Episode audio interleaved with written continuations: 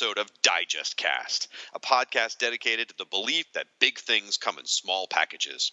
I'm one of your hosts, the Irredeemable Shag. Along with me is my co-host, the esteemed Rob Kelly. We're a proud member of the Fire and Water Podcast Network. How you doing, buddy? I'm doing well. Uh, just for kicks, I reduced myself down using a white uh, dwarf star material. So oh. these digests are the size of treasuries. Oh, fantastic! That way you can keep with your beloved treasury size. that makes the treasuries like the size of a skyscraper. It's a it's an amazing world I'm living in right now. hey, I was in the grocery store the other day. I haven't spot I haven't spotted any of the Marvel Digest yet. However, the Archie Digest slot was sold out. I was Whoa. like, whoa, okay. You know, I suppose it's possible they yanked him and hadn't put any new ones in, but the Archie, I, don't know. I don't think that's. I think I don't think that's how it worked. They don't take them until they replace them. But I, Archie was sold out, so I'm I am stalking my grocery store looking for uh, the Marvel Digest. Now you found since our last recording, you found it actually uh, an image of the point of sale display, right? Yes. I shoot. I wish I remember who sent me that, but oh, I think it was uh Lucien Desar, I believe, uh, Mr. Sharkbucket himself, sent me a picture of yeah. There's there's actual display boxes that Marvel is sending, I guess, presumably to their vendors, and it's that's where the digests are going to be uh, displayed. It's very exciting. Uh, was really cool. I love that they're doing signage too. They're not just you know slapping the books out there. They're actually doing special signage. That's so cool. And if you've never worked retail, just so you know, those are termed point of sale uh, sort of displays. Also, as an acronym, POS which is kind of funny. They've also been known as dumps, which is yes, a, they a, have. a phrase I refuse to use. Well, I think that's more when they just isn't that when they just kind of stack, throw them in a bin rather than no, stack them no, neatly? No, oh, no, really? no. When when I worked at Borders, I was in charge of making the Ah. displays, and they would be called uh, interchangeably point of sale displays or dumps. And I'm like, I'm not calling them dumps. I'm just not. Rob, go over there and take a dump. Yeah. would you? There we That's terrible. Keeping it classy here in Digest Cast. I tell you, we are. Well, if this is your first episode, because maybe you're a sports fanatic, um, just so you know, folks, yeah, that's what it is. or maybe maybe you're uh, Keith G. Baker, and uh, you know you're you're dedicated to sports and comics, and this is your first time listening to this show. Either way, the gist of this show is that we are here to celebrate comics that are in the beloved pocket size that uh, from that bygone era of the 1970s and 80s. We absolutely love these things, and uh, we are doing another one from DC today. It is Strange Sports Stories, hundred pages, or I'm sorry, a 100 pulse pounding pages. I don't know if my blood Sports- pressure can take it. I, I know mine can't. But before we do that, we should take a second to thank our sponsor. Folks, this episode of Digest Cast is sponsored in part by InStockTrades.com.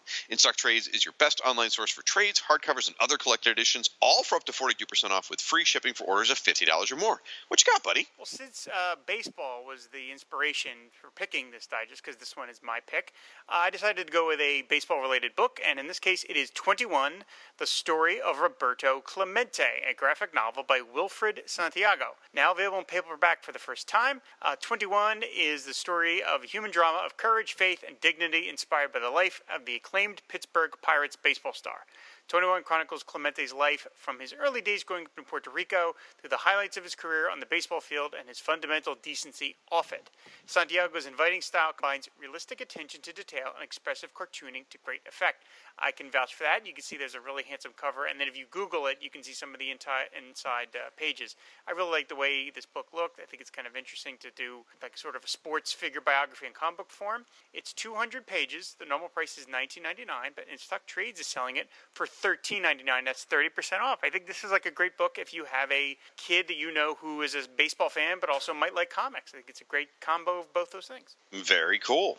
I stuck with sort of the digest theme, and I picked one of my favorite runs of digest in recent years was the Marvel Adventures run. I don't know if you ever saw these, but Marvel did a couple of different uh, all ages books. I can't remember what the first. I think the first one was called like Marvel Age or something like that. That was a line of books. Then they went to Marvel Adventures, and this is Marvel Adventures Spider-Man, and uh, they did a, several of these. I my public library still has tons of these on the shelves. I love going in there and checking them out, whether it be the Spider-Man ones or the Avengers ones. They're all fantastic. They're great reads. They're all ages. They're great to share with your kids. They're great to just enjoy yourselves because they they harken back to the old school comics where it's done in ones. You know, you just get your whole little adventure right there. This particular one that's on in stock trades right now is uh, the, it's called Friendly Neighborhood Digest, and it includes four stories. It's reprinting the series uh, from the Marvel Adventures line, Spider-Man from 2010, issues 13 through 16, but uh, written by Paul Tobin, who did a bunch of these things. And, and, there's a whole bunch of different things going on here. Like one of them, he's investigating a series of armored uh, car robberies. Uh, Spider-Man, as I should say.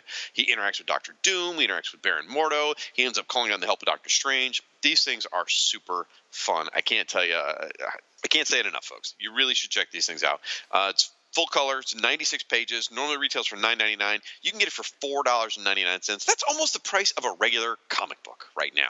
You can pick this sucker up from in stock trades for 50% off, and it is well worth your time and energy and money. So please consider getting this. And uh, for these and all your other trade paperback needs, please visit InStockTrades.com. So, Rob, as you said, this is your pick, and you sort of alluded to the baseball themes. Tell folks about why you chose this one and uh, where your where your passion lies with this thing, man. Well, yeah, I wanted to do something baseball related. We haven't done a digest cast for two months. We didn't do Oof. one last month. So when we were talking about what to pick last time, baseball hadn't started yet, but I knew baseball would be starting by the time we got around to this episode. So now we're more more than a month into baseball, and this was just this is just a weird one as we'll get to the stories. Uh, this is just a very weird book, and I thought it would be kind of fun to talk about because it's it's uh, other than the uh, first story, which uh, is shown on the cover. This is not a superhero digest. This is really a sports digest. And part of it is I love the cover. It's by the late, unfortunately now we have to say the late, uh, great uh, Rich Buckler and Dick Giordano. And it features the heroes and the villains facing off. And much like I have mentioned before, like that I'm a sucker for covers where the heroes are like doing something social. You know, they're like painting right. or doing some, like I love all those comic cavalcade covers. I also am a sucker for covers where the heroes and villains are facing off from side to side. Like that's just a, a classic setup that I like. It's probably my uh, love from the Challenge of the Super Friends. Right. Run at each other. But this this is a great cover by Buckler and Giordano, and you've got the villains on the left hand side. You've got the horizon line as they're going, they're getting smaller off in the in the in the uh, horizon. So in the in the left, you see Felix Faust, Luthor, Joker, Chronos, Weather Wizard, and Dr. Polaris in his old costume. And then way in the back is the umpire, which is Uncle Sam. He's yelling, play ball! And then on the hero side, you've got, you see a little bit of Robin, Green Arrow, Superman, Batman, Wonder Woman, Kid Flash, Plastic Man, and Black Canary. So I just love this cover. It's just so much fun it's absolutely ridiculously goofy. I mean, and, and, as we get into the lead story here, which is from the cover, it's almost fair to say this is like a Silver Age comic transplanted to the Bronze Age because the the plot is ridiculous, the whole setup is ridiculous, but it still sort of works, you know. It, I, that's the best way I can describe it, and it's it's a hoot. And the cover, as you said, is amazing. Buckler does such a great job, and it's so sad with his passing. I mean, his All Star Squadron are still some of my favorite comics, you know, of, of all time. Mm-hmm. And uh, beautiful cover, and it's it. I love the little Uncle Sam in the background screaming, you know, play ball. It's just so fun. It gets you going. Yeah, it's it's really terrific. Uh, I like. I didn't have this one as a kid. I don't remember seeing it, so I this was one I picked up later on. But uh, yeah, I just I just love the cover. So this this book, which is DC Special Blue Ribbon Digest number thirteen, Strange Sports, was on sale June fourth, nineteen eighty one, and I took all these dates, of course, from Mike's Amazing World because he has all this wonderful information. So, do we just want to get right into the first story? Absolutely. Well, you know, we should mention that we will be posting some of these images uh, of this digest out on our website, which is fireandwaterpodcast.com. And if you just go up to uh, the shows, you'll find Digest Cast, and uh, we'll have a gallery post right beneath the MP3 files, and you will be able to see some of the images from this, including the cover. Right. So, yeah, the first story is The Great Superstar Game from DC Superstars number 10 in 1976 by Bob Rozakis Dick Dillon. When the hell did he have time to do this?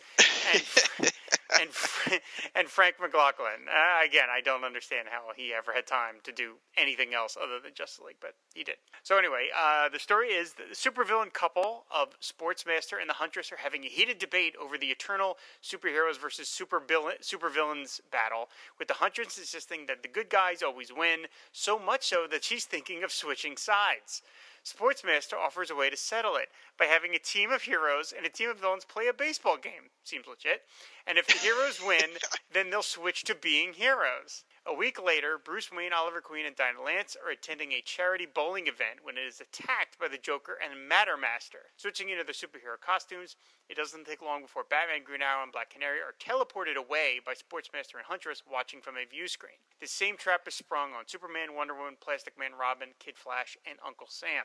The heroes find themselves transported to Crandall uh-huh, Stadium, where the villains are waiting for them. The baseball game idea is presented to the heroes with an extra incentive for them to participate. The 66,000 innocent civilians that have been lured to the park will be forced to stay until the game is declared over. Uncle Sam and Amazo are named the game's umpires. and soon enough, the strangest baseball game of all time begins. The villains, of course, cheat, but eventually the heroes learn to play the game effectively, leading them to win 11 to 10. Huntress reminds her husband that she was right all along, which he responds with "Shut up!" And the teams of heroes and villains are transported back to where they were before. The good guys mop up the bad guys, and we've reached the end. this thing is bonkers. Now, yeah, this is there, nuts. The story is just completely nuts. Now there are nine stories throughout this. This is the only one featuring superheroes, folks. So we're probably going to take. I, I, at least I'm planning to spend a lot more time talking about this one than the rest of them. So forgive us on the front end here. There's a lot to sort of unpack going on here. The whole thing with Huntress and Sportsmaster is, first of all, just hysterical. They're bickering. I mean, they are physically trying to beat the crap out of each other when this story opens. I mean, this is domestic violence 101 here. I mean, he's he's trying to what is he trying? He's trying to beat her with a tennis racket. Is that right? I don't know. She's hitting him with a chair. I love I mean, that they sit around their house in their costume. Right, right. now, I, I had to do a little research on this because certain things here jumped out at me.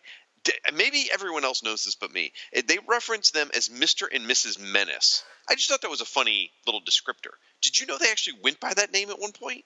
No, I had no idea. But before they had revealed their secret identities, they were known as Mr. and Mrs. Menace. And apparently, you and I have even been exposed to this because on a previous Digest cast, we covered a story with these two and I think they were called Mr. and Mr. and Mr. and Mrs. Menace in there, and we just didn't pick up on it. Oh wow, okay, that Brave and the Bold story with Starman. Yeah, and, okay, yeah. yeah. I don't remember that at all. So I, I, I started digging into this deeper. I'm thinking, okay, Hunt, you know, it, it's weird that Huntress offers to become a superhero in this thing, and I'm like, that's weird. You know, it's why would she offer to become a superhero? Do we ever hear about this again? Because if you remember, jumping forward, and I, we'll get to the Justice League people in a minute, I promise. But I, I'm sticking with the Huntress and Sportsmaster for a minute. She was a member of the Young All Stars as a hero. Do you remember that? No, she went by not. Name, okay, she she was a member of the Young All Stars and went. And this, of course, is the 1980s, but and went by the name Huntress. I mean, uh, Tigress. I'm sorry. She she went by Tigress and supposedly changed her name to Huntress later. So I looked into that, and that's that's actually that was Roy Thomas who did that, and that's actually the first time she was ever shown as a hero was by Roy Thomas. So I'm like, all right, I'm looking through all this, and here's where it gets wacky. Okay, and if you really sit back and think about this, right?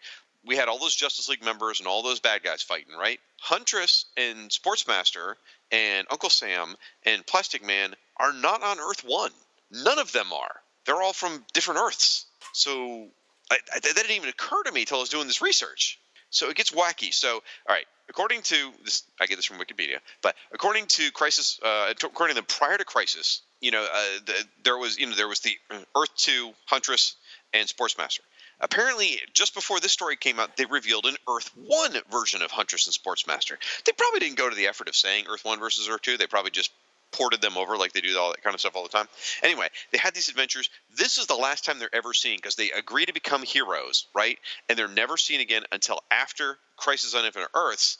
And at that point, they're sort of viewed as having the Golden Age versions took the dominance rather than this Earth 1 version. It's continuity headache, big time. But how bizarre is that that they agree to become heroes and then maybe that's where roy thomas picked up that thread you know maybe because roy thomas loves continuity. Maybe he read the story and said nope hunter said she was going to be a hero and that's why he stitched her into all young all stars no we'll idea. Have, we'll have to ask him that in North Carolina. I'm sure he'll remember it. And I'm sure he'll be willing to chat with us after Ryan's Secret Origins uh, episodes. well, I'm going to pretend we don't know him. That's my plan. So. well, okay, I've t- I've got other stuff to talk about, but I've really dominated the conversation with a really boring Earth One, Earth Two, bad guy, young all star yes, discussion. Yes, it was.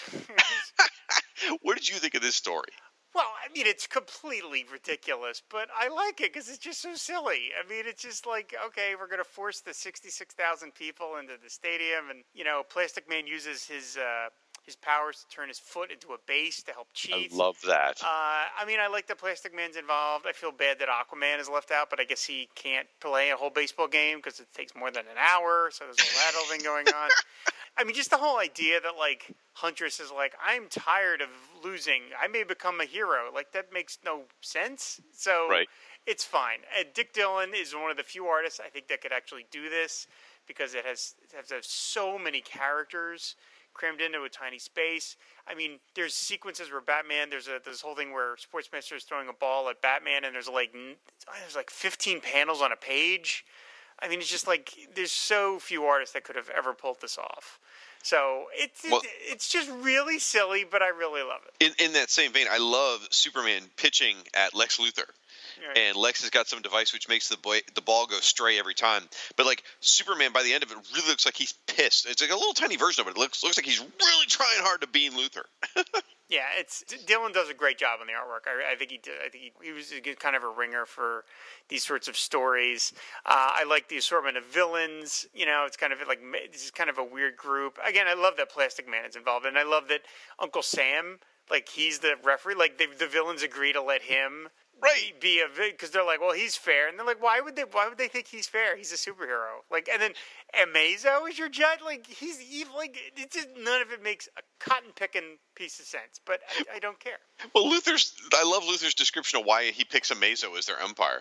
He goes, I can't vouch for Amazo's honesty, but since he's an android, he'll have to call him as he sees him. Yeah, What? I don't know what that's. Yeah, and none of it. yeah. Isn't this the Okay. same Amazo that tried to kill them all numerous times? Right. I mean, the whole idea that they're playing a friendly baseball game is ludicrous. Then you, you talked about people cheating. Okay, they don't cheat till the ninth inning. The bad guys don't cheat for the first eight innings, which is ludicrous. The freaking Joker's out there, you know? And the fact that they wait till the ninth inning to cheat is ridiculous. And then I love that, as you mentioned, Plastic Man, he straight up cheats. Yep. You know, it's not even like the other heroes sort of like try and turn the cheating back around on him. Like, you know, I don't know, when when someone uh, does hits a ball and actually physically gives it wings, you know, Green Arrow pulls his bow and arrow out. You know, that's counteract cheating. Plastic Man, he don't care. Eel O'Brien, he's keeping it real. He's keeping it street and totally cheats, which I love, which is hysterical. Now, uh, well, I had a question about Dr. Polaris. When the hell did Dr. Polaris have this costume? I think that was his first costume. Really? Yeah, I think so. I've never seen this. I, I, I kept going. It took me forever to figure out who that character was. I'm like, who is this dude? Yeah, and it's like the tattooed man is involved in this, which we don't see in the Yes. cover. But but yeah, I think that's his first, uh, the the one with the head, uh, sort of a head scarf type thing. I think that's his first costume. My only real complaint about this story is that it wraps up so fast. Oh yeah. The game the game ends, and literally it's all the heroes and the villains just facing off in the last panel. Like everybody just gets sunk at the end. It's like if you can defeat the villains that easily, why don't you just do that all the time? Like why do you why do, why can't you just do? I, I love that like Matter Master is defeated just by Black Canary just grabbing him. Right. She's just picking him up. She's just shaking him, I guess. So, but Well, all of these are it- this. This is it's hard to tell, but this is really a jam panel because this battle isn't happening. What this is is several individual battles where they were all yeah. because they were all teleported from. They're all teleported back right, to. yeah. So I It's guess it's that thing where she's right. uh, where she's picking him up. A collage is a better word. Is probably at the bowling alley. Right. So maybe he had a little too much beer and he's a little you know too much popcorn. He's feeling bloated. So you know. Two things. I, I did want to mention the bowling thing because Wayne Industries has put up a two hundred and fifty thousand dollar cash prize for this bowling thing. Like, and and Ollie saying you're going to get more than that out of the PR. Are you really? Are you really going to get more than you know quarter of a million dollars in PR from a bowling tournament? I think we're seeing how Oliver Queen lost his fortune. I do like how they all go off to the bathroom. That the panels are unintentionally hilarious. Like one panel is all three of them running to the bathroom. The next panel is all three of them running out of the bathroom in costume. Uh, that just cracked me up. Uh, it was it was super fun. Really enjoyed it.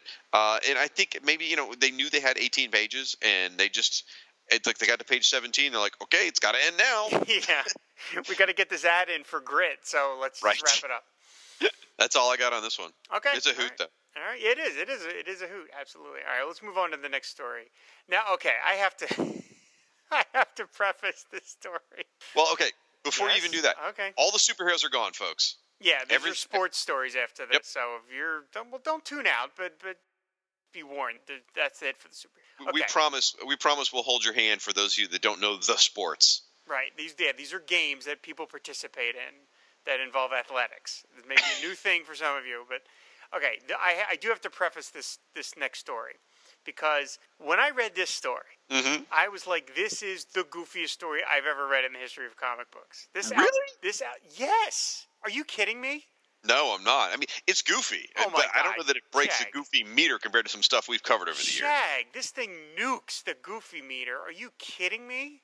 I think the, the, the Super Sons, some of the Super Sons stories we've done. I, when I get to it, okay. Oh my God, Shag, please. This Okay. Bob Haney and his wildest pot smoking haze could not come up with something as ridiculous as this story. But the problem is, I didn't want to like overdo the hyperbole because the remaining seven stories are also completely insane. Yes. So I didn't want to keep saying, "Well, this is even crazier." So you know, it's it's all kind of on a continuum, really. I'd say this one is the furthest end of the crazy, but your mileage may vary. So anyway, The the, I, the bowling story is pretty nuts. I think. bowling story is really nuts, but this one, this story takes the hardest right turn in the history of all of comics. Okay, do it. see if you can see when you listen to my description of the plot exactly when that happens. all right, this is called the Challenge of the Faceless Five from Strange Sports Stories number four, 1974, by Cary Bates, channeling Bob Haney, and John Rosenberger. It's only 10 pages. A quintet of teens who grew up playing basketball together make it all the way through college, earning the nickname of the Unbeatables for their perfect record. They all plan to move to the pros, where they expect their good fortune to continue. Their coach is not so sure, for he worries that their cockiness will be their downfall. He then consults a fortune teller who says the team's winning ways will continue through all of professional sports, leading them to being drafted onto a special UN task force charged with defending the Earth during an alien attack. Their overconfidence leads to failure, not just for them, but for the whole human race. And you know that's the worry of every basketball co- The, coach. the future seems grim until the fortune teller summons forth a team of faceless basketball players to challenge the Unbeatables to a pickup game. The Unbeatables lose the game, leading them to realize that maybe they are fallible after all. After the faceless players disappear, the coach wonders if the future has been rewritten. He ponders, only time will tell. Hey, this is a legitimate concern for high school basketball coaches. I'm just This- telling you, I mean, college uh, or whatever they are. I am point. sorry. When he the the, I, the first four pages are just a standard basketball story, a human interest story, and you're like, okay, fine.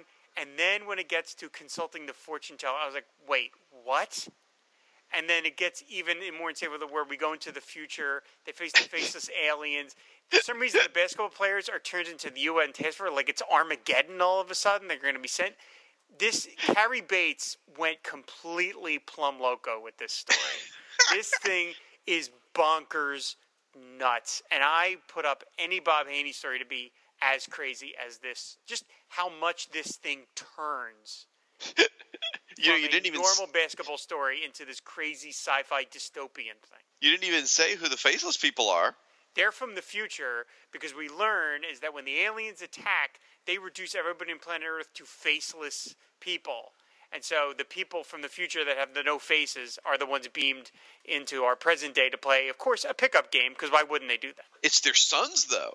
Did It's they, their is it their sons from the future too. that? Yeah, it's on the last page, like the that. last panel or so. Oh, I missed that. de- I even missed that detail. Oh my God, it's even better. This- we go. I love Fiona this sent, story so Fiona sent the team Back to the Future. If only my boys knew their faceless opponents were their own sons to be. In a way, they were them. They were beaten by themselves. See, I didn't. Okay, no, I did read that. I didn't take it. I didn't take that literally. I thought it meant it was these. Those are people from the future, well, it said sons to be. So I right? figured, But I, I took I took it as more metaphorical. Okay, I didn't. Okay. But either way, Either it way. is bonkers. I, I honestly, I read this thing a couple weeks ago, and since this was your story to cover, I didn't reread it last night. I did forget about the whole fortune teller and the UN task force. Oh so my God! I have to give you some credit there. I feel like. Cary Cary Bates wrote the first four pages, and then like I think he went out to dinner, and he's like, "Oh, I'll just finish it when I get back." And then he got back, and he's like, "Oh crap! What was I gonna? How was I gonna wrap that up? Oh, well, how about this?" And he just banged out this other thing. I it, I love this story because it is just jaw-droppingly bon. It makes the superhero baseball game look pretty normal in comparison. Well, it's sort of interesting. All of these stories, really, I mean, again, excluding the first one. The first one was clearly a superhero tale. The rest of these are sports stories. Uh, it, it's almost like each one of these stories could fit in either like one of their sci-fi mags or one of their, uh, you know, like Tales of the Unexpected sort of mags, because all of them have a weird Well, par- book paranormal or sci-fi angle to them. the book was called Strange Sports Stories, not normal Yeah. sports stories. I guess that's true. Fairly standard sports stories. Who would have want to read that? Man, I think uh, I think Harvey published that one. Yeah, I think So. so. I love well, this story. Oh my it's god. fun. It is. It's, it's a fun ten pages. I'll give you that. And they packed a lot in those ten pages. That's for Oh. sure. Please, when you when you do the graphics for the post, please do Yeah. the UN Task Force page. Sure that, thing. That's where it just completely accelerates into Crazy Town. uh, and just think, this is the guy that went on to write Captain Atom and uh, the Trial of the Flash. So, all right, the next one. I really like this next one. This one's sort of like I think this one's kind of heartwarming.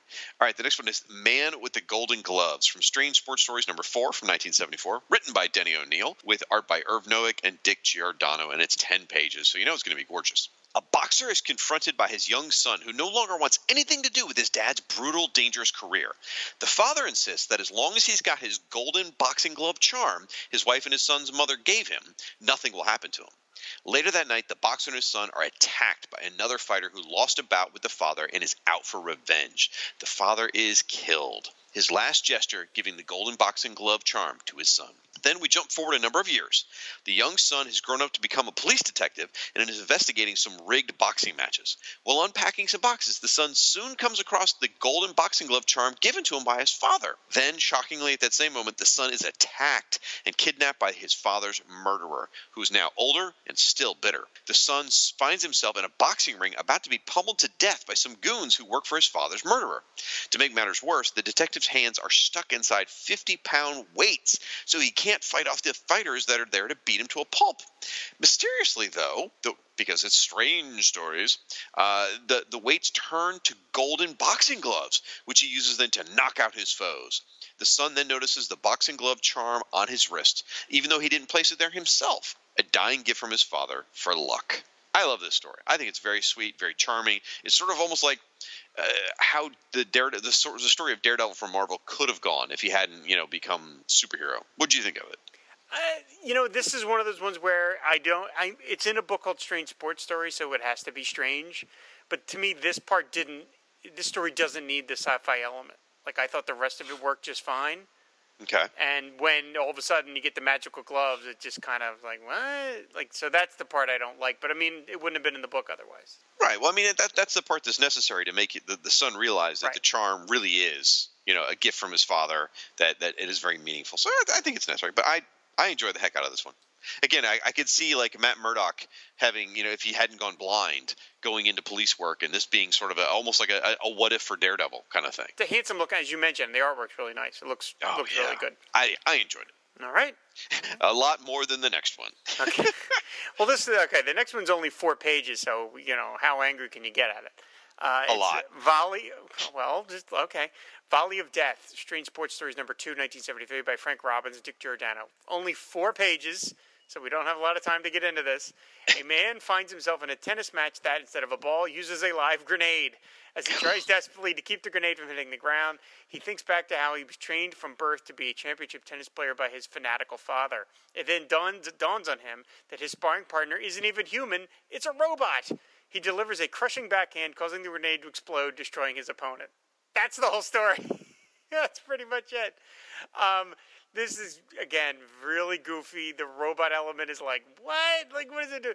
But it's so pretty to look at because it's drawn by Dick Giordano, and that's Sure. what makes it look great. But like the whole idea is at the end he realizes that the, the that the player is a robot because he's not sweating, he doesn't have a beard. Like at four pages, there's just not enough space to really get into all these bizarro concepts. Well, the the logic of, of figuring out the guy's a robot just doesn't track. I'm No, sorry. I mean, No. that's why I got mad at it. It's like he- it's like it's almost like, hey, I like candy. Candy's made from sugar. You know, let's destroy the sugar sugar cane. I don't know. It's like, whatever. It's it's like what? How did that logic happen? And then he freaking lobs a live grenade at this poor guy who he just decides must be a robot. You know, and Thank God he was right. right. Yeah, if you've been wrong, I mean, jeez. So this one didn't resonate real well with me. Let's just say. Fair enough. Um, you have to admit it's handsome to look at. Yes, it is a beautiful to look at. Right. So, this, all right, now this next one. See, I feel like this one kind of broke the goofy meter here, but almost like in more of a, a fun kind of way. This one either way, definitely gives faceless basketball players a run for its money. No doubt about it. It's called A Tall Tale of Ten Pins from Strange Sports Stories number one. Boy, they were leading with their best in 1973 uh, by Frank Robbins, Curt Swan, and Bob Oxner. So, I mean, it's, it's attractive to look at. It's 10 pages. Uh, after embarrassingly losing a bowling match, a young man named Rip wanders into the woods and gets lost. He decides to follow the river when he trips and falls, rolling down a hill. He finds himself interrupting a game of Skittles, played by five dwarves dressed in middle-aged garb. He tells them his name. I know dwarves. What? And I don't. We don't mean like dwarves, like you know, uh, little people. We mean straight up like Snow White kind of dwarves.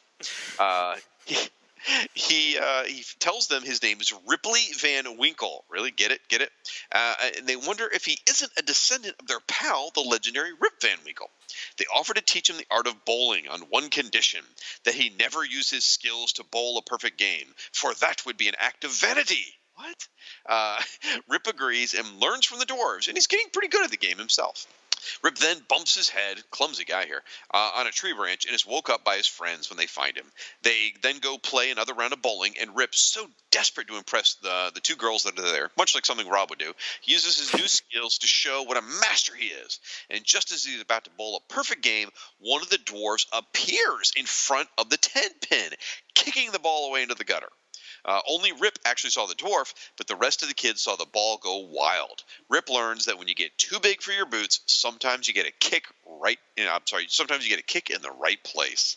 What'd you think of this one, Rob? Uh, again, these stories are not for the faint of heart. Uh, you, this one is even kind of more goofy than Faceless Baseball Players, just because it throws in so many more different ideas. Like he's Rip Van Winkle and the dwarves and the bowling, and then the, the dwarf re- reappears. And uh, but it, because, like as you mentioned, Strum by Curt Swan, it has a lighter touch, and because it has a kind of Twilight Zoney ending, it sort of quote unquote works better because it's just meant to be so silly. I mean, it's all just about this guy just getting his sort of comeuppance, even though I don't know if he really yeah. deserves it. But it's again, it's just so incredibly silly.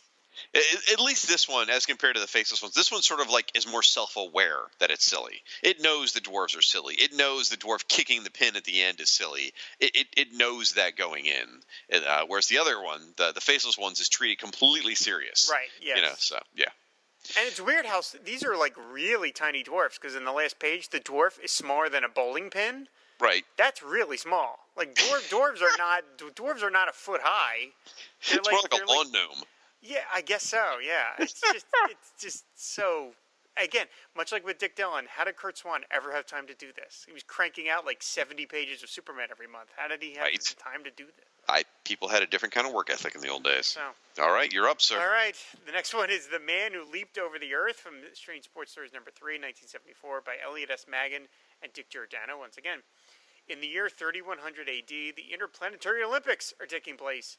One of the new events is time vaulting, where a contestant leaps through time and space itself. But something goes wrong, and Raleigh York finds himself in 1970s New York City. Realizing he needs to find the biggest radio wave transmitter possible to send him back home, he befriends a young boy to help him get to the top of the Empire State Building. Defying the police, he leaps atop the building so he can communicate with his people in the future. He leaps back to the exact spot he landed at and is whisked away back to his normal time.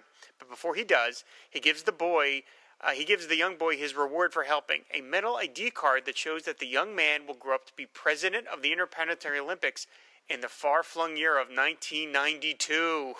Ooh, I remember that. Yeah. We all remember the Interplanetary Olympics. Well, Tonya Harding was in the first inter- interplanetary, interplanetary so, Olympics, yes. wasn't she? she hired that robot to smash Nancy Kerrigan's knee. Right. Um, yeah, this, again, incredibly goofy, but brought to life by Dick Giordano doing penciling and inking and time travel stories are funny. The whole notion of the guy vaulting around New York City is just so silly you can't really, you know, tolerate it too well. But again, it, it's so pretty to look at that it, it's not too bad. I, I, actually really like it. I really like the the, t- the time vaulting. It's just like a cool idea being a, of a time travel concept and the way it's illustrated. I mean, it's really a beautiful, beautiful one. Out of I don't want to say of all the stories it's the prettiest, but it it is definitely a very eye catching story. I love the art in this thing and him vaulting over the earth, the way you can sort of see the stars through him and stuff. Mm-hmm. I dig it. Now, I do have a question. Grammatically, would shouldn't it be the man who leapt over the earth? You know, I don't know. Probably, I think you're probably right. Wait a minute. I think I just noticed something. So this is Strange Sports Stories number three, and I'm going to be covering. I wonder. Okay. So in a minute, we're going to be covering my favorite story in the book, which is Warrior of the Weightless World, uh, which was published in 1963 in Brave and the Bold. If you look, uh, in this one, uh, Rob, on page 56 of the digest, or it's page two of this story, there is a cube, and it looks like it's zero gravity. I think those guys are playing Spaceball. Hmm. I mean, I'm I seriously doubt it's a true homage to the later story in this book, but it sure looks like it, doesn't it?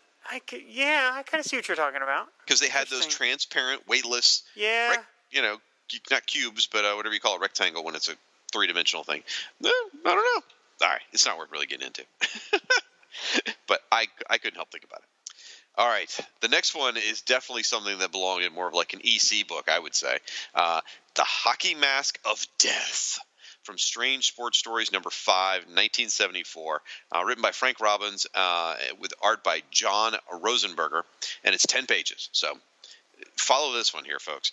A lumberjack, enraged by an accusation made about his father by a coworker, accidentally beheads the coworker.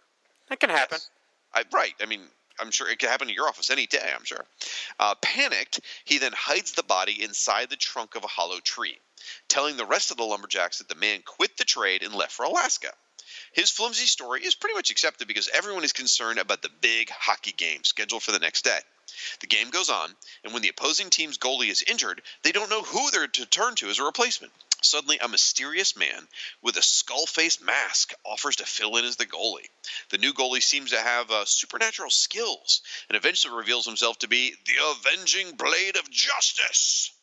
So, uh, as they're playing this game of hockey, our, our I, I, I, I hesitate to say protagonist, but the lumberjack we've been following in the story, uh, there, he's there playing against the uh, the goalie, and a chunk of ice breaks away uh, as they're playing on it. And left on there are the lumberjack we're following and the goalie.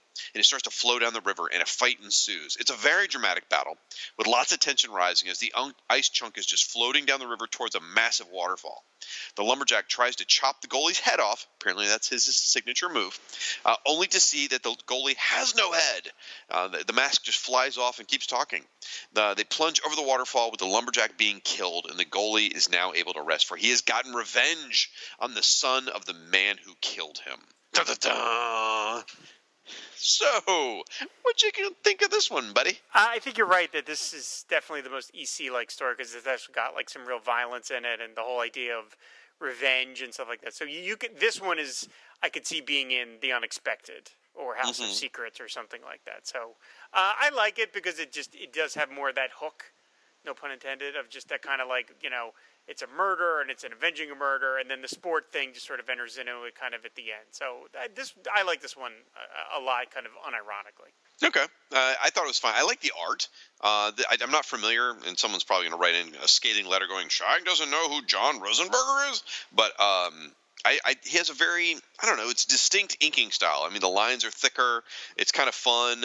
Uh, the the mask looks really, the, the skull mask looks functional yet spooky and cool. I, I enjoyed the art in this one quite a bit. Somewhere a young Jason Voorhees saw this and was like, "That's a good idea." Yeah, that could do something. I could do something with that. All right. Up next is this is my favorite one here, and I can't. I don't know why exactly. Maybe it's this. Maybe it's the action adventure spy kind of angle of it, or maybe it's the Carmen Infantino art. I don't know. I love this next one. Well, it's Uh, also it's- the only one that's not from the same time period. Like all these True. other ones are from the '70s, and then this one goes back from the '60s. That maybe that's part of it because I'm you know I'm not the world's biggest Bronze Age fan, but um, so it's Warrior of the Weightless World from Brave and the Bold number 49, 1963 by John Broome, Carmen Infantino, and Joe Giella. It's 12 pages. In the year 2194, the new sport of the future is Spaceball. That's not to be confused with the Mel Brooks movie, please. Uh, Spaceball combines zero gravity with basketball and billiards, where the players are the billiard balls. Our story opens at the Spaceball Championship game, where the, where the start of the match has been delayed. And we meet a veteran coach who's explaining to a new player why the entire stadium of fans is willing to wait for one solitary spectator to arrive. Uh, the, the, the one they're all waiting on is Dr. Cray Duncan, also known as Mr. Spaceball, apparently. And then we're treated to a tale from many, many years ago. Young Cray Duncan was an exceptional spaceball player, though he didn't really love the game. He was only playing it so he could save money so he could earn his medical degree and become a doctor. When war broke out between Earth and the Creon Empire, Cray enlisted himself to fight. He intended to serve in a hospital unit, but instead was relegated to entertaining the troops playing, you guessed it, Spaceball. Poor guy. It's kind of like Captain, uh, the first Captain America movie. Uh, however, his knowledge and his expert abilities in Spaceball were invaluable during a secret mission behind enemy lines on a zero gravity world, a mission that turned the tide and ended the war. Now we leap forward back to modern day, where uh, they're in the, the, the championship game, and uh, the, the the reason why the entire stadium was willing to wait is because it's for the one spectator, Doctor Cray Duncan, Mister Spaceball. I just think, I think the story is endearing. I love this character. I love that he plays sports but doesn't care about them. All he cares about is becoming a doctor. And then the, then he uses these abilities to go on a secret mission. Again, it kind of reminds me of the Captain America movie, the first one, because there's some parallels there where you know he has the skills. He goes in there to you know, help serve and ends up having a ridiculous, entertaining role, but still goes on a mission to save a bunch of people. So I don't know. What'd you think of it? Um, it was funny. Uh, all the other synopses for the stories, I, I pull back the curtain a little. I wrote all the synopses for these stories, and Yeah. I, I wrote them firsthand. I got to this one, and I gave up uh, because Joe, because uh, John Broome is famous for writing really complex stories. Good, good stories, but complex. This, Oh. this one was so involved that I just stole it from Comic Vine. I just couldn't do it. I was just I ran out of energy. I was like, I can't. I like we're going back, and then it's this other thing, and there's this other rule about. So I, I will admit this one I, I, I took because I just couldn't. It was just so, Well, and then you wrote it, and then you I went- completely rewrote it. Yeah, I took. completely rewrote it. Yeah, so this was was you know probably I don't know thirty percent of whatever you copied and seventy percent of what I wrote. Yeah. yeah, because I was just like, I didn't write all this because I was just, I couldn't, I couldn't bear it. I was just so exhausted by trying to condense these insane stories. Um, I like it a lot. It's it's fun. It's like uh, you know, it feels like a Flash comic, which it's kind of. John Broome wrote a lot of that stuff, and Infantino in the '60s was at the at his prime. So it's just like a goofy, silly sci-fi day. You can practically hear like the Jetsons music in the background as they play, because everything is all the cities are like that we see. Everything's like clean and beautiful and flat, and just kind of has these solid colors in the background. It's a yeah, it's like a classic optimist sci-fi. You know, like right after Yeah. the space program, where everything's going to be during the space program, everything's great and it's going to be wonderful. Scientists are going to come up with all sorts of amazing things. It's it's it's got that kind of feel to it. It really reminds me of um, like almost like a space museum story. Yes. because uh, you know, I mean they're they're not there looking at an artifact, but there is a it's the same sort of thing where it's like, hey, what's this thing in the present day? Let me tell you a story about the past and how it all fits together. You know, it's it's very much like a space museum story. I, I it's just charming. I love it. Yeah, and again, it's very handsome to look at because you said you've got Infantino. Yep. The seventies. So, all right. Well, the last story we've got is uh, Set your goofy meter, folks. uh, we, we have to reset the goofy meter. We're already Yeah. broken. I got to reset it. Uh, Gridiron Nightmare from Strange Sports Stories number three, 1974. Frank Robbins, Curt Swan again, and Dick Giordano again. The football coach of Coldstream U is frustrated that he has no good prospects this year since the whole student body is a bunch of eggheads. Meanwhile, question mark, 1400 years ago, I loved writing that. Meanwhile, 1400 years ago. In, Camelot, King Arthur, who is bored of jousting, asks Merlin to come up with a new source of entertainment. Consulting one of his ancient tomes, Merlin assumes a spectral form and travels to the future, spying on a game that Coldstream U is losing. He converts the team's uniforms to the garb of knights, which help them turn the tide of the game, because of course he does. Merlin returns to his time with his new game of football to show Arthur. Unfortunately, one kick of the ball from a knight's steel tipped boot tears the ball apart, ending the game. Back to the drawing board for Merlin. Womp womp. wah, wah. Yeah, again. so I don't know if they gave Curt Swan the more humorous ones on purpose, like they thought his style was more appropriate for that kind of thing. But they Don't seem know. to give him this the, the, the goofier ones, and this one is definitely very very goofy because you know I mean it's got you've got King Arthur and Merlin and the the, the I love that um like they talk about the Coldstream U is kind of like a, a school for eggheads, and so Right. and so why do you even have a football team then? Like why exactly. is there why is there it's even an a MIT. team? Does MIT have a football team? Yeah, like, so like it's like oh, all the team is a bunch of eggheads. Well, what did you expect? Like that's uh, you know we didn't have a football team at the Kubert School because none of us could run ten feet without keeling over. So you and Tom Zoller trying to play. yeah, That'd be yeah, hilarious. Yeah, that would that So would like one set. part that cracked me up is you know King Arthur falls asleep. He he tells he tells Merlin what he wants and falls asleep, and then Guinevere has to basically explain it to Merlin what he's got to do. And what I'm reading this is I'm going. No, no, no. This is Guinevere just wants Merlin to get a bunch of sexy, you know, football guys, uh, you know, around here. Is probably what she really wants, and uh, I think she was manipulating Merlin from the start there. Yeah, it's the artwork I mentioned again. It's by Curt Swan.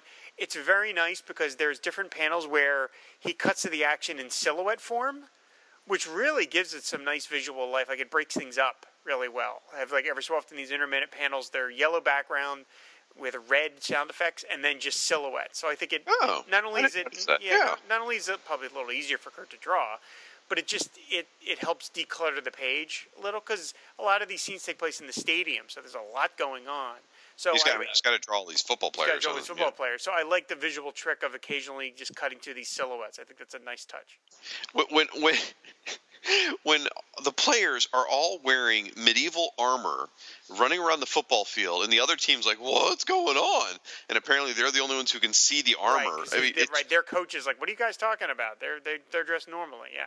It's like, no, they're wearing armor, and it's just it's, and then they just start plowing through the other team, and it all all is a, you know basic gimmick is it gives them confidence. So when Merlin takes away the armor, the the the eggheads still have the confidence to play well. And it's just like, oh my god, this one I felt like was tipping the goofy meter as well, big time. And because this is a code approved comic, like you don't have the players that are playing against the guys in the knight garb, like not all torn up, like their flesh ripped apart. Because I imagine if you tried to tackle a guy in a knight costume, you would walk away with tons of cuts, Oh yeah, bruises all over. But instead, everybody just kind of shakes it off. right. Well, Ugh. it was fun. It was fun. Oh, I Now love we- this collection. It's so silly. I love it. I really love it. And I love that DC was willing to do something so drastically uncommercial by doing a sports collection. Because I would think most comic fans did not want to read these stories. Well, the, the series itself must have lasted a while. I mean, let's see. Uh, we've got stuff from it Strange. Stories. Well, Strange Sports Stories number three. Uh, what It's else? like three, four, and five. five. Yeah, I guess it only goes up to issue five, doesn't it? Well, they were probably every other month back then, so it's probably ten, you know ten months worth. But uh, yeah, it's, it's it was goofy fun. I, I, it, I'm glad we did it. I, I really am. And some Oh, of these yeah. stories are yeah. really charming and really endearing. So I, I loved it. Now, there's a fun that we got to talk about the end here. So it has a cover gallery, so you get to see some of the strange sports stories covers, and you sure enough you can see how the some of these stories are represented on the covers. But the the inside back cover has this story called "Baseball Without a Bat" by Bob Rozakis, uh, Rozakis, where he talks about how when he was a kid he used to play baseball with a deck of cards. I've never heard of this. Had you heard of this before? beforehand? No, I have not. Where he you take all 52 of the cards and you assign them different roles. I mean, I'm not going to go through all of this, but like uh, when you're flipping a card, anything that's a two through a five represents a sacrifice fly. You know, six through ten represents a sacrifice bunt, and a jack through ace represents a double play. You know, and like it's like wow, how cool! So you can actually play a game of uh, uh, of baseball using these cards, and he says he sort of used that to help him design the game itself in the first story and how it went with the superheroes and supervillains, which made a lot of sense. Though later on, when I'm reading it, I'm like, wait a minute, you know, this guy bunted, really? He could have knocked that thing out of the park, you know, sort of thing. And I, I think I could see why he used those, but um, I thought that was a really cool idea. Yeah, it's fun. I've played similar card games, not like that, but that kind of idea that the card represents this, represents that. So, yeah, Yeah. it's it's interesting. It's a nice little filler, and it's nice that Rozakis did it because he wrote, of course, wrote the main story. Right. So then it comes in at the end. By the way, as you were talking, um, Strange Sports Stories, the original series, ran six issues. Huh? And it was brought back as a Vertigo title and ran for four issues and was collected in trade paperback form, which you can get on in stock trades right now for eight dollars and twenty four cents. Oh my gosh! I had no idea that in-stock existed. trades. Yeah, otherwise I would have looked that one up. It's got it's got art by Gilbert Hernandez and Paul Pope, who is one of my favorite people. So I got to get this. I had no idea know- this existed. now that you're saying it, it's almost like it's tickling something in my back of my mind where I like I seem to recall Vertigo doing this from you know an old goofy '70s series. I think I think I remember this actually. Yeah, I had no That- idea. So there you go. that is absolutely bonkers. Oh my gosh. Well, super fun. Uh, again, DC Special Blue Ribbon Digest and number 13, uh, Strange Sports Stories was super fun, and I'm glad we got a chance to do that. I, I these these digests are so much fun to do, Rob. I'm enjoying the hell mm-hmm. out. Oh yeah, yeah, yeah. I was super when I picked it two months ago. I was like, I can't wait really to talk about this one because it's just so goofy. Can we just chuck the whole Firestorm and Aquaman thing and just do digests? maybe, maybe we'll take a maybe after 200 we'll wrap it up on Fireboard 200. Swan We don't- song, just do digest. I don't think we really mean that, folks. But you know, right now I'm enjoying the digest quite a bit. Right. So, speaking of which, we should probably talk about y'all specifically you at home, your feedback from the second digest we did, which was the uh, collection of the best stories from 1980. 80, I think. Yeah, 1980. Yep. So w- what we did was again, since this is the digest cast, we are trying to make everything a little more shorter. So the feedback section, we pretty much just focused on the, the comments on our website. So if you want your thoughts read on the show, be sure to leave your comments on our website, which is fireandwaterpodcast.com. Go up there again to the uh, the digest cast show and leave your comments there. First comment comes from Joe X. He says, uh, we, we were pretty hard on that Jonathan Kent story uh, in the last one, if you recall. Yes. Uh, and so he says that Jonathan Kent story was partly carried over from the New Adventures of Superboy number five, which, uh, if you remember in the story, Jonathan Kent made a deal with these aliens. That's where that part comes from. He goes, uh, "It took me years to get the second part. Those super," and then he goes on to say, "The supermarket checkout slots are a hella expensive, and it makes sense for Marvel to co-opt Archie rather than start from scratch." Absolutely right, Joe. We couldn't agree with you more. That was the only way anyone was going to get in the grocery store was actually to work with Archie, and that was an idea that honestly we we knew we wanted comics in grocery stores, Rob, but I don't think either one of us even considered the idea of actually working that somebody could work with Archie to get that slot.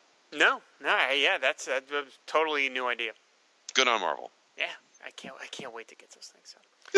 uh, we got an email from Chuck Coletta. He says, uh, well, comment, I'm sorry, from Chuck Coletta. He says, love the episode as this digest was one of the very first comics I ever bought. Rexall Drugstore, shout out to them. But I have to disagree with you guys on the Jonathan Kent story. If we're going to be hearing a lot of that. Yes, it may be hokey, but it's heartfelt. Even as a kid, I liked the idea that Pa Kent got to see his son as Superman, if only for one day. I always hate it when the powers that be decide the Kents have to be dead in the current continuity of the moment. I'd love to see Ma and Pa Kent interacting with the new Superboy, for example. Uh, and then we talk about the Sergeant Rock collections and he talks about he says i never had these so i don't know what stories they contain. Is there a listing anywhere online of all the dc digests that were published over the years? Yes if you go to my blog which is digestcomics.blogspot.com you can click the link for dc and it'll show you all the dc digests that have been uh, reprinted. Because um, he was he thought i was talking about uh, when i said there was only one sergeant rock digest he thought i meant the the '70s ones or the '80s ones, and I was talking about. No, I meant the newer one, the newest collection from like 2000, and then Ryan straightens him out in a uh, later comment. But uh, yeah, you can see the covers and the. I get into posts for all the DC Digest over on the blog. It's actually an invaluable resource. When we first started talking about doing this show, uh, I dived deep into that site, and that's how I sort of compiled my digest list of stuff to go shopping for. So it was great, great site. Don't tell Rob I said that, guys. Um, then we heard from our buddy Al Girding, formerly of the All Star Comics Review podcast. He says, "I can totally understand not covering those Archie digests. I can imagine, I can imagine you won't have enough time after you podcast about all the Richie Rich digests." He says, "Irona is hot." Or that may be a mechanical breakdown. Gosh, oh God, I didn't even know. I, I, didn't even think about the fact there was Richie Rich Digest. There certainly were, weren't there? Maybe a million of them. Uh, maybe we can get some hot stuff digest. We might talk about it. We'll see. uh, Robert Markham says. When guest starring on Scooby Doo, Batman and Company had the same cast as the 1968 cartoon. Olan Soule as Batman, Alfred Pennyworth, and the Mayor, Casey Kasem as Robin, and Chief Clancy O'Hara, Larry Storch as the Joker, Jane Webb as Batgirl, and Catwoman. Ted Knight as Commissioner James Gordon, the narrator, the Penguin, the Riddler, Mr. Freeze, Scarecrow, and Simon the Pieman, according to IMDb. When's he going to get a movie? well, and that's all in reference to me. I was saying when I read the Joker story, I kept hearing the Joker's voice from the old cartoon. So, yes, thank you very much, Robert. That is exactly the Joker voice I could hear while I was reading that Batman story. Really appreciate that. Uh, David M. Gutierrez from Pod Dylan's uh, executive producer, of course. He says, Man, I love this show. Not much to add, but it's nice to see Hex getting some love. Good note on this serving is a back issue library for those that missed the initial printing. It's easy to forget stuff now, forget that stuff now that we live in the future. And he says, I was totally being sincere about reviewing Archie, you jerks. well, the, my, my local comic shop has a bookcase, and one shelf is entirely filled from side to side, top to bottom of Archie digests. So we may break down and, and do one at some point, but it's it's not it's not high on our list right now because there's so many other stuff we want to get to first. Again, I don't even know how you review 80 pages of Archie stories. I, I, just don't know how you do it. Well, same way we just reviewed a whole digest of, sports well, stories. But there's no conflict, you know? Like, okay. Oh, there's conflict. Betty and Veronica are always screwing each other over to try and, you know, get laid and stuff. So it's okay. uh, there's conflict there. All right. Uh, don't get me started on Betty and Veronica. Oh my gosh, I, I could go on for hours. Um, Dishwater Danny wrote in to say, very fun episode, and I would like to personally thank you guys for getting the ball rolling on Marvel Comics and Archie joining forces to pull uh, to put out the Digest comics. I can't wait to find them at my local supermarket checkout. I would also like to add that in a year from now, if I do not see them on supermarket shelves, I will also hold you two responsible for this. yeah, that, that seems fair. Fair right? enough. That is yeah. fair. Yep. I'm good with that. Uh, then during the last episode, I made a point of asking Rob what were his favorite stories in that collection because I had picked mine, and then we got sidetracked and Rob interrupted me, and I never actually got to say what my favorite stories from that collection were. So here they are. Uh, my favorite stories in order were Pinball, which was that Tales of the Gotham City story. I absolutely loved that one in the last collection. Uh, the Jonah Hex story and the Sergeant Rock story. You notice none of them were the superhero stories, oddly enough. But I, I just enjoyed the heck out of each one of those stories. I thought they were great, and I, it's kind of why I love that you know year's best stories because it gives me a chance to read something different than I because I'm I pretty much just read superhero comics just over and over and over. Uh, you know, it's rinse repeat. But uh, reading those offbeat kind of ones, it just really resonated. I loved it. Okay. Uh, Dr. Anj from the Supergirl blog, Comic Box Commentary, and Legion of Super, Bloggers wrote in. I not only had this digest, I had many of the many of the stories as well. So delighted to have you review it. And as usual, I have a bunch of comments. I love the Action Comic story. While I understand that the star sign plot and the alien wish gas is absolutely ludicrous, I love the Pa Kent aspect of the story. At this point, Superman's inability to cure the Kents from the tropical disease they had was one of his greatest failings to see how happy Superman was to interact with his Pa again was fantastic. And that moment between Lois and Pa in the second half is just fantastic as well. She teases that she had already figured his secret identity herself. If you don't get some worth from seeing Clark hanging out with his dad, then you are heartless. Uh, Ouch. Okay, Inch. Um, you know what? Before I move on to his other comments, I do want to mention I actually I did like that part of it. The idea that Pa Kent gets to see Superman one last time. I didn't like that it was done via aliens and the, the the hippie with the powers. I think if they had found a different way of getting to that plot point, I would have liked it a lot more. But to me, the it, it, it was the the Pa Kent portion smooshed with the alien thing. That's the that's the part I objected to because I just like yeah I I enjoyed I enjoyed the scenes with Pa Kent like you just said the the aliens that sent him there I mean it was that was a very small portion of it but the Starshine thing though was just ludicrous. Yeah I that, I mean, that was a goofy meter breaker right there. Yeah maybe if there had been like a face faceless basketball team or something that might have done it for me. That would have made more sense. Or yeah. uh you know or a, a, a, bunch of little dwarves. Yeah yeah the bowling uh, bowling playing uh, Skittles. Skittles Skittles, Skittles that's right. Anyway, Anj continues. He says, The Dead Man story. I am shocked, shocked. There was a Dead Man story where he's complaining to Rama Kushna about his mission, only to agree to keep going on at the end. Gone. I forget. Was there an upshot of him cursing the heavens? the, the, upshot is that it was uh, amazingly rendered by Jose Luis Garcia Lopez. Praise, Praise be his name. name. That's right. That's why I never get tired of looking at it. That's right. Uh, he goes on. He says, "I wonder if the Hex story was cashing in on the popularity of the book Shogun by Clavell, or the miniseries of the book with Richard Chamberlain. Also, do either of you think there is a whiff of the Searchers movie here?" That's an interesting idea. I hadn't really made the Searchers connection, uh, but I see it now that you've pointed it out. And yeah, probably Shogun was kind of a hot property around that time, well, so maybe Fleischer got a little bit of that, you know, inspiration the, well, they addressed it actually in the letters, uh, the, the whatever, not the letters page, but they have that you know text piece in the back where they said that that story was published before Shogun. Oh, so, okay. but it, it really, if you stop and think about it, it would have been probably after Shogun the book, right? But before, before the, the, Shogun miniseries. miniseries. Right. Yeah. So, eh, I, I can't speak to the searchers part, but the Shogun part they claim didn't affect it. So hmm. who knows? Uh, then we heard from Sphinx Magoo. It says Rob defending the Legion from Shag. Further proof that I have fallen into an alternate universe. Yes, last episode I had a lot of problems with that Legion story, uh, including the way the young ladies were dressed. I thought was ridiculous, and uh, Rob enjoyed the story more than me, and that is just bizarro world. So it, it, to celebrate, we're gonna have Rob on the next uh, Who's Who in the Legion. No, we're not. No. Uh, Chris Franklin from our network, which is from he does Supermates, he does Power Records with me, Batman Nightcast with Ryan, and he also does the Where Does He Get His Wonderful Toys solo podcast, and of course the new show with me, Superman Movie Minute. He oh, that's in, right. That's right. He writes in to say, first off, thanks for reading my story of woe aloud. I feel as if a 35 year old weight has been lifted from my shoulders. that story of him with the book is just so sad. If that's all it takes is to like confess your guilt on a podcast, I I kind of start unloading here. we can do like a true confessions podcast. Right. Secondly, great episode. I'm going to dust off my Optimus Prime voice and fly the flag for Transformers fans on the network. Boxes transform and roll out. How can they roll out their boxes, Chris? That makes no sense. We put little uh, cardboard wheels on them. Um, so we Rob, Rob went off on Transformers last time, and if you haven't had a chance to hear it, we actually turned that around on Rob and celebrated Rob's distaste for the Transformers on our April Fool's Day episode uh, on the network. If you go find, uh, it was "Give Me Those Star Wars," but it was labeled as a Ghostbusters show. It's on April first under "Give Me Those Star Wars." It's a Ghostbusters episode. There are many references to Rob's love of the Transformers on that. In fact, we took a clip from the last Digest cast and played it during the show. So I, I thought that was just an absolute hoot. So uh, we celebrate. uh, Chris goes on to say, and yes, add Walt Simonson to the list of artists who can draw a good teen wonder Robin. Because I had mentioned not a lot of people could draw a good teen wonder besides Perez. So obviously Simonson's on the list. He also says Marshall Rogers and Jim Aparo, Don Newton, and Dick Giordano also come to mind. Eh, all good points. Good points. Then he goes on and, and, he goes, and here we go. Chris defending Curt Swan again. Pull up a chair, kids. Yes, it's JLGL. PBHN.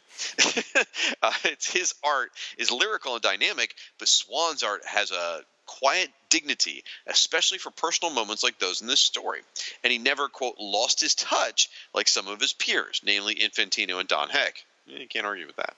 Uh, he says he's still outshining many of DC's artists at the time. No, that's a fair point. That is a very fair point. Curt Swan's art was always consistent. That is absolutely true. Yep. Uh, he also goes on. He says, "As for Sergeant Rock saluting the German, it reminds me of the Byrne Enemy Ace story from 1989's Christmas with the superheroes when Von Hammer salutes a list of fallen American soldiers after bringing provisions to an enemy hospital." Uh, maybe I don't know. There's just something about uh, the Rock saluting a German officer that just didn't sit well with me. But again, as I, and I said uh, during the show, I am not here to question Sergeant Rock's uh, characterization as written by Robert Kanigher. What the hell do I know? So, right. If Bob exactly. Kanigher thinks it's appropriate, then it's appropriate. Uh, we heard from our buddy Mark Baker Wright from Black Rock's Toy Box. Uh, he says, How interesting that you guys covered that Deadman story right now, as I just finished reading it as part of a collection of Superman JLGL PBHN stories. Uh, usually I'm learning about the stories as you guys tell me about them. Enjoyed it as always. Thanks, Mark. Very cool. Luke Daab from the Creative Spirit podcast. He just posted a new episode, actually, of that show from Daab Creative as well. He says, Let me get this straight. Rob likes a Legion story, and Shag thinks the ladies are underdressed. Are we sure this isn't Bizarro cast? also, those JLGL pages are gorgeous. Well, he didn't. He didn't put it in, so I didn't add it. He That's says, his fault then. Right. He says also those JLGL pages are gorgeous. When is DC going to give us a JLGL omnibus?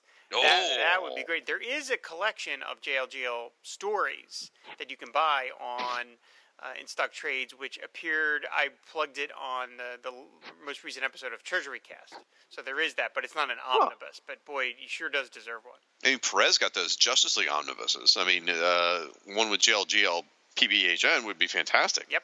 All right, we heard from Brian Linton. That acronym thing's getting on my nerves, by the way. Anyway, uh, Brian Linton says, I find it interesting with Archie we'll be sharing the grocery store aisle with Marvel while sharing the airways. Okay, I'm sorry, I, I didn't do this justice. He says he finds it interesting that Archie will be sharing the grocery store aisle with Marvel. Meanwhile, Archie is sharing the airwaves with DC on the CW. Huh. Oh, the Sounds irony. like I know. Sounds like Archie might be playing both sides of the fence.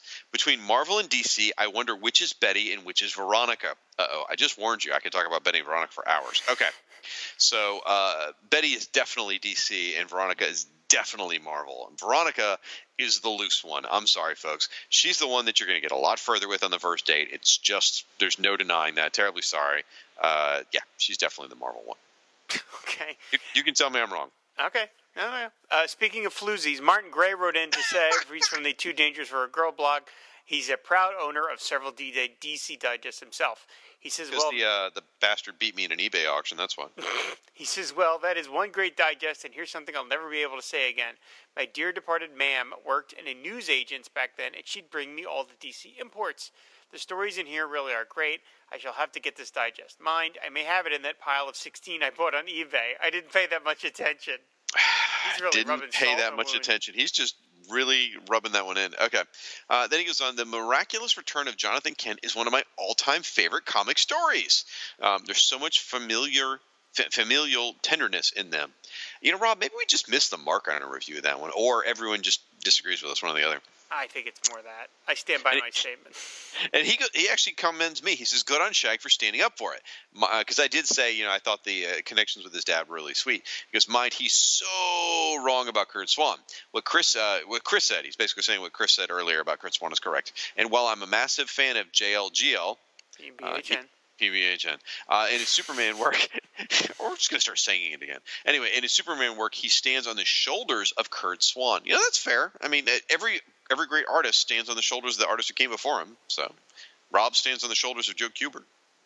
Oh God, that's not even that's not appropriate. Uh, uh, anyway, he also says in relation to Chris's story about being uh, spanked at school, he says we didn't have paddles at school, but I did get the strap a few times and the cane. Ah, Only on my hand though, and no more than ten blows.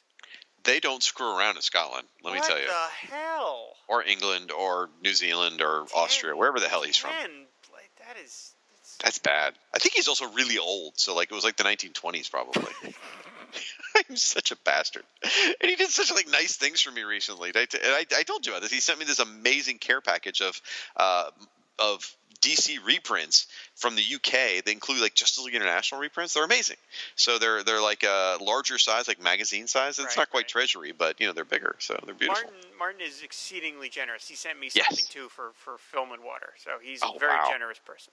Super nice. And here I am. Here we both are. Just t- we we frequently pick on Martin horribly, just because it's like a brother kind of thing. You know, you got to make fun of your brothers, right? So uh, I heard from Bradley Null. He says uh, where I met. Oh, he's talking about how this digest was where he met Deadman.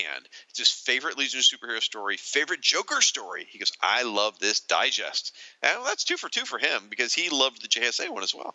Very cool. All right, cool. We're on a roll. Uh, this he probably ended it with this one. Right. Uh, War stories. this is my favorite uh, faceless basketball uh, player story. Uh, Lucian Lucian Desar writes in to say, "I would pay three dollars to hear Rob do an entire podcast covering a Transformers comic." Ugh. Lucian, I got one word for you: Patreon. It says, uh, P- P.S. When I lived in Texas for part of second and third grade, they had a paddle. It scared the heck out of me. My dad said if any teacher laid a finger on me, he would beat the ever loving, and then it's all the special symbols for cursing, out of them. So I like that. I like Papa Desar is like, you do not touch my boy. I, I appreciate that. Wow. I think my dad would have been like helped them with the paddle, but uh, so then we heard from our buddy Siskoid. It is also from the Fire and Water Podcast Network. He does the First Strike Invasion podcast, the Oh Hot Moo or Not podcast, the Give Me That Star Trek podcast, the Lonely Hearts Romance Comics podcast. I take a breath. Uh, Siskoid's blog at Geekery, the Legion of Super Bloggers, and the upcoming Fire Water Team Up podcast, and Kung Fu Fridays. That guy, he's got to get a life. Siskoid, you know, I, actually, the comment I have is, is shorter than everything I just read. Anyway, Siskoid goes on to say, I wonder if the superhero content in this digest is due to being put together by certain editorial office or two, or were Batman and Superman really that much more popular? Hmm. That's an interesting question. I do believe it had a lot to do with the editors. I really do, because uh, as Rob and I talked at great length about last time, you know, no Wonder Woman stories, no Flash stories, no Green Lantern stories. Yeah, it's, I think it had to do with some of the editorial team. I think you're right, Siskoid. All right. Uh, Ward Hill Terry wrote in to say, I never got this digest because I already had mostly the original printings of these stories. I loved your review, and Chris had already stepped up for Curt Swan, so I won't have to. Except there's one more thing Swan was drawing action and Superman every month, not to mention various other projects, fill ins, and hostess ads. JLGL, PBHN, could barely sustain one book a month. That's part of the reason all his work is so special to us. yeah, and I agree with that. I, I, you know that that's a whole other argument about whether is someone better because they cranked out a lot more pages. I don't know. I don't know what the you know. Yeah, I think it is. It's maybe a little unfair to compare them, but I wasn't really comparing them. I mean, I just my feelings about Curt Swan are generally known. Although I was complimentary to him about the um, Gridiron story. Uh, but JLGO, there's just something about the way the guy does it, man. I just never tired of looking at his work. So, Right. But but I Well, agree. Curt Swan was a workhorse. Yeah, and, and we're obviously taking a bit of a beating here, and not in a bad way. I mean, probably deserved. No more than Uh, ten. so uh, either way, it, everyone here has made very valid points about Curt Swan. Absolutely. Uh, however, I will never forgive uh, them for the uh, New Teen Titans issue, uh, like the, the, within the first like six or ten issues. Oof. Um, he goes on to say uh, one more thing regarding the character of Starshine. I was in high school in 1980, and while there were metalheads and disco divas, there were also some retro hippies, lamenting that they were born only 10 years too late. Even a few years later in college, there were plenty to be found. For further evidence, you could search the list of dates that the Grateful Dead played in 1980. I bet it was more than 12 and not in little clubs. That's a good point. Fair point. So I guess there could have been a Starshine hippie out there. Yeah. Oh, I'm sure there was. Yeah, I mean, 1980 was still the 70s, basically. So yeah, I, Oh, yeah. yeah, it's probably not. I get there was something about I don't know, maybe Starshine. I just I don't know, whatever. Let's let's not drag us through that story again. Anyway, uh, Diabolu Frank from the Rolled Spine Podcast Network, the idol head of Diabolu, Martian Manhunter blog and podcast, Marvel Superheroes podcast, DC Bloodlines podcast, Diana Prince to do Wonder Woman podcast, and many more, plus a zillion blogs. He says the only way I would listen to a Transformers podcast is if a Rob hosts it. So here's the boombox dude and the gun one fight the Tonka truck over something. I guess. yeah, I guess is what sells it. I think that does sound like me. It sounds exactly like you. Heard from our buddy Al Sedano. He goes, I know one of the Transformer Digest reprints the issue that guest stars Spider Man. Would that make it easier for Rob to cover? Make it a little easier. I mean, I don't know. I mean, it's yeah. I guess so. I'd have something to hook on to. It's like an actual human. it's his Spider Man in his black costume, in fact. Oh, that's a minus though. Well, but it's it's when it was Venom though, still. Oh, I see. Okay. So like you know, I, I remember I'm I actually remember the issue. How crazy is that? We will do a Transformers Digest at some point. We I will suck it up and, and we'll do one. I I have a plan. I've been I've been working Rob over on the Transformer stuff for a while now. I don't know that I'm going to get anywhere on it, but I, I have a plan. So all right, heard from Eric uh, Rosen from Ottawa, Canada. Uh, so here's something interesting. He says between the year 2000 and 2004, he ran a small business out of his house. It was called ComicDigest.com. The website's now defunct, so for those of you typing in the browser, you can stop now. Uh, the website's defunct, but uh, he was the first comic dealer to deal exclusively in back issue comic digests. He says he may have been uh, the only one ever, and about 15,000 digests went through his hands in those years. Wow. I wonder, like, you know, it would be interesting to hear more detail. Like, you know, what majority of those were they, as we said, Archie, because I mean that seems to be the the biggest pro, pro, proliferation. Tough word to say, apparently, uh, of digest and Richie Rich stuff, or was it more superhero? I'm, I'm curious. Oh, I, Archie blows the competition away. I, I'd say Archie's probably done more digest than all every other publisher combined at this. point. oh, easily. That's why I'm just saying. I wonder what ones he dealt with, though. Oh, I saying. see. Oh, I'm sorry. Yeah. Uh, yeah, so then he also follows up. He says, I've been building my digest collection since I bought my first Archie Digest in 1985. At one point, my goal was to collect all digests lists in the Overstreet Comic Book Price Guide, and I was very close about 12 years ago. In recent years, I've scaled down my collection to Archie Digest from 73 and 83, including Canadian price variants. Wow. All, all Gold Key Digests and all Dennis the Menace Digests from 1969 and 1980.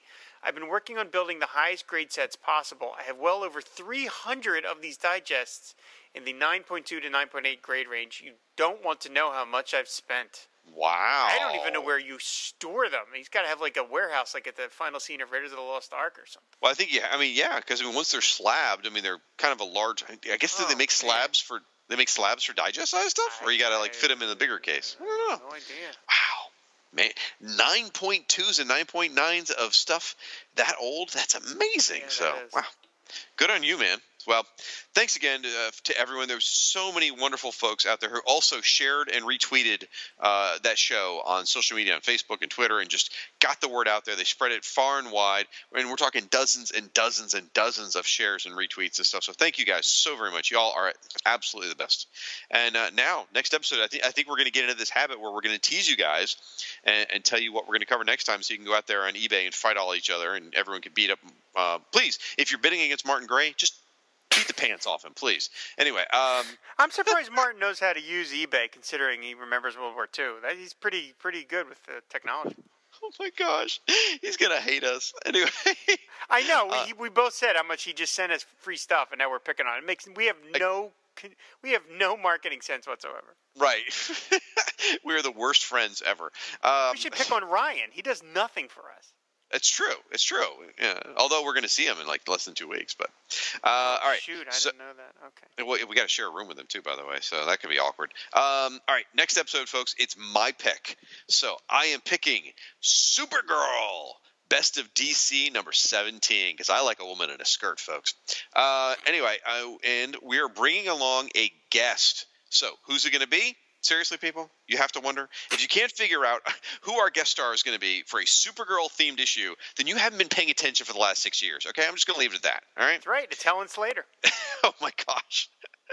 So, uh, oh man, it'd be better if we could get you know the actress from the Supergirl TV show, Woo, Melissa Benoist. Woo, uh, she's fantastic too in that role. Oh my gosh, that show is. Do you watch it? I do not. Oh my gosh, Rob, it's, it's on Netflix now. Uh, like I, I, I think they just added the next season. It is so good. It is it, every episode's so uplifting, and their version of Superman is just. I mean, a lot of diehard Superman fans are saying that's the best representation of Superman on screen since Christopher Reeve. I, I have been wanting to catch up with the Superman ones. I will admit. They're good. They're great. Okay, right. So anyway, great show. Looking forward to covering the Supergirl Digest with our mystery guest. we'll talk to you in a couple weeks, Anj. Anyway, uh, folks, as always, remember big things come in small packages.